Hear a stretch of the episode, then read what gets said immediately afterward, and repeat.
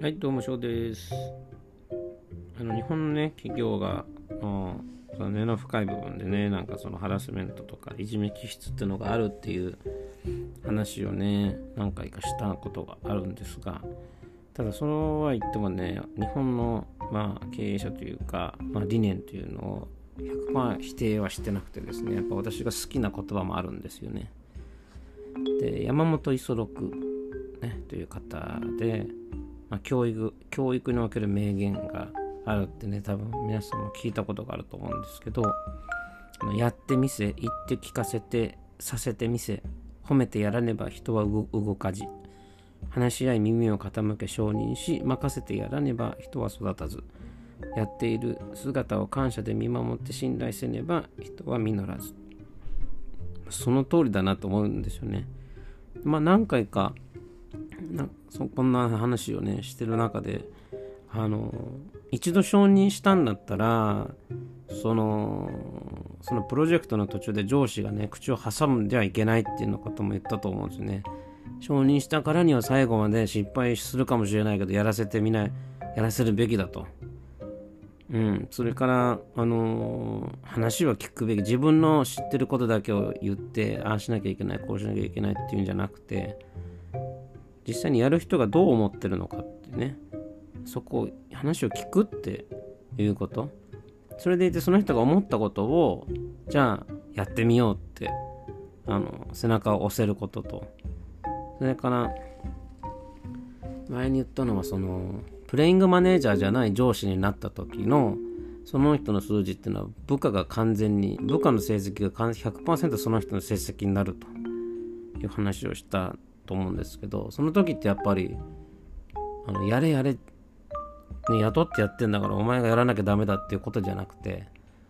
やってもらってありがとうっていう感謝をするしかないですよね。そもそも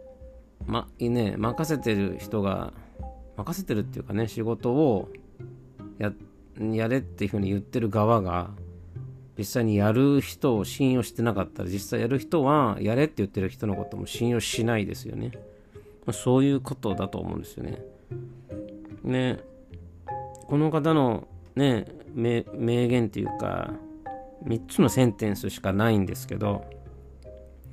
とにかくすごく言い当ててるなって思いますね。まず結構ねあの何て言うのかなえっと基本的にここに書いてあることをいい会社の場合ってここに書いてあること全部やってますよね。はい。そのハラスメントがないだったりとかっていう会社だったりいじめがない会社だったりとかっていうのがあるとすれば多分ここに書いてあること全部やってると思うんですよ。でまずやってみせっていうところが日本には私の今までいろいろと働いてきたところではねなかなか見れなかったですよ。で外国人の上司に関しては本当にやってみせてくれますよ。できるところを。これはね、もう本当に日本の、うん、会社の、日本の会社って言うんだな。まあ日本に帰ってきてから、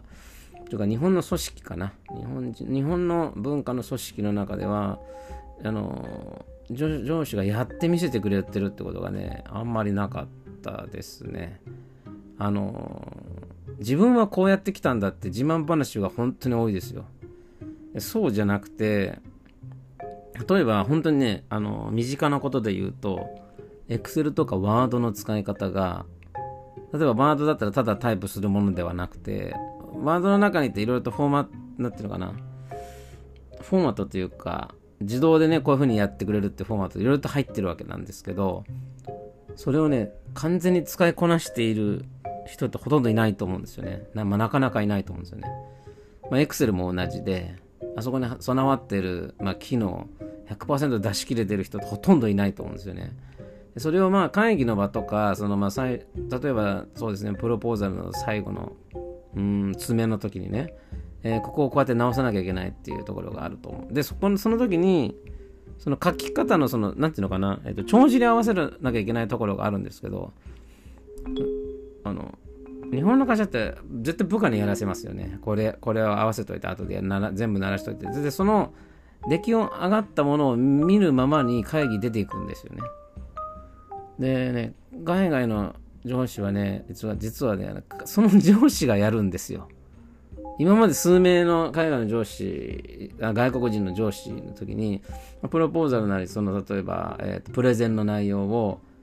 えー、私が作るんですけど、で、最後の、なんていうのかな、仕上げのところで一緒にね、えー、まあ、と、なんていうのかな、同じペ、要は再確認するわけですね。こういう風な流れでいこうって言って。で、そ、その時に原稿を直すのがね、すべてね、その外国人の上司でしたね。目の前でそれを全部直してやって、体裁も全部揃えるのが上司だったっていうね。それはね、本当にね、やってみせだとだと思いますよ。うん。で、させてみせっていうところは、やっぱり最初に作らせたとこなんですよね。で、今身近な例で言うと、あの、あんまりその前の前段階の知識、情報がないまま、とりあえずプロポーザルを作ってみろっていうことがあったんですよ。で、どうしようと思いますよね。だって、プロジェクトのね、全体、全容が見えてないんですよ。で、一回その会議に入っただけで、その会議っていうのはあらかじめもう話が、こういう、こういう話があって、で、こういう流れの、まあ、提案をするっていうのが決まって、それをじゃあうち、最終的に打ち合わせしますっていう話だったわけですね。だからある程度のものが出来上がってるわけですよ。うん、だけど、そういう前段階のとこからは入ってなくて、言ってるよりはもう仕上げの段階から入ったんですよね。で、その、初めて入った翌週の、えっと、まあ、翌週までに、えー、提出しなきゃいけないっていうのがあったんですよね。うん。全くわかんない中、上司からは2日ごと、2日ごとにそのチェックポイントのね、確認するようなあのミーティングを入れ,、ま、入れて、入れなさい。入れて、入れてって言われたんですね。その内容が、うんね、私がこう進めていくっていう、まあ本来であればね、その、その、オーガナイザーになるわけなんだけども、でも実際にプロジェクトをやる人たちが細かなことを書いていくわけなんですけどね。でもそれでも、全容がわかるから、こう、なんていうかな、会議をリードできるわけじゃないですか。それ分からないままやってね、それでまあ、すごく不安なまま、そのチェックポイントのミーティングもやったわけなんですけど、でも実際そのチェックポイントがなるとね、自分の上司がうまくリードしてくれるわけですよ。あ、なるほどって。で、やらせてみてっていうのは、まあ一回そのミーティングをオーガナイズしてくれっていうところと、それから、あの、ね、あの、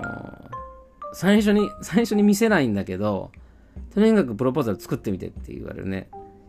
そこなんですよね。じゃあももう見よう見まねでっていうか、自分である程度作った後、一番最後にババッとまた見せてくれるわけなんですよね。それがね、やっぱすごいなと思って。今まで、そのプロポーザルをその最後の最後の仕上げになるまで見てないんですよね、ほとんどね。だけど最後の時だけで全部こう仕上げるところが、すごいって思いますね。うん。だから、で、まあ、いろいろ質問しても、まあ、答えもシンプルだし、一言ぐらい。うん。あのー、とにかく、すごくね、それ、あのー、ああいみつみたいなのがあるじゃないですかね、プロジェクトってね、絶対ね。大きなものだといろんな、まあ、数社にね、その、まあ、提案を聞いて、見積もりも見てっていうのはみんなどこの会社もやってると思うんですね。だからその外したくないわけですね。金額が大きいわけだから。でも、だからこそ、あの、すごく上司が関わってくるかなと思いきや、あの、やらせるわけなんですよね。うん。で、最後の最後でしか、多分ね、でも、まあ、プロジェクトのリード、というか、会議のリードをしてくれてたんで、まあ、全容は見えてるんでしょうね。うん、でも勝てるか勝てないかっていうのは、まあ、他のがどういうふうにプレゼンしてくるかもわからないから、そこはあれなんですけど、まあ、ただ、あのー、なんていうのかな、うん、日本の、あのー、上司の方っていうか、新しくなればなるほど、なんか、そその新しいこと勉強ししてないというか、追加で勉強してないのかなって思ってしまう節がある。うん、わかんないからちょっとこれ調べてやってみてみたいな感じが多いかなとは思いますよね。うん、でも外国人の上司持ってしまうと、その人がね、何でも事前に調べてっていうか、事前に勉強してし終わっていて、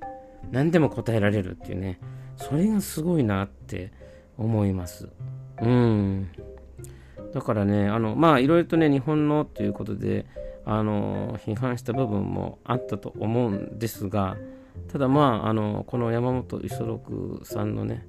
あの名言っていうかあのなんていうのかな言葉っていうのはすごくあのそういうなんていうかな否定的な意見を持っている私でもすごく響いたのでこれは本当に一生ものの言葉じゃないかなっていうふうに思います。なので皆さんも何か自分がね上司になった時っていうんでしょうかね。うん。っていうのはあのこの言葉を一回思い出してみるといいかもしれませんね。それではまた。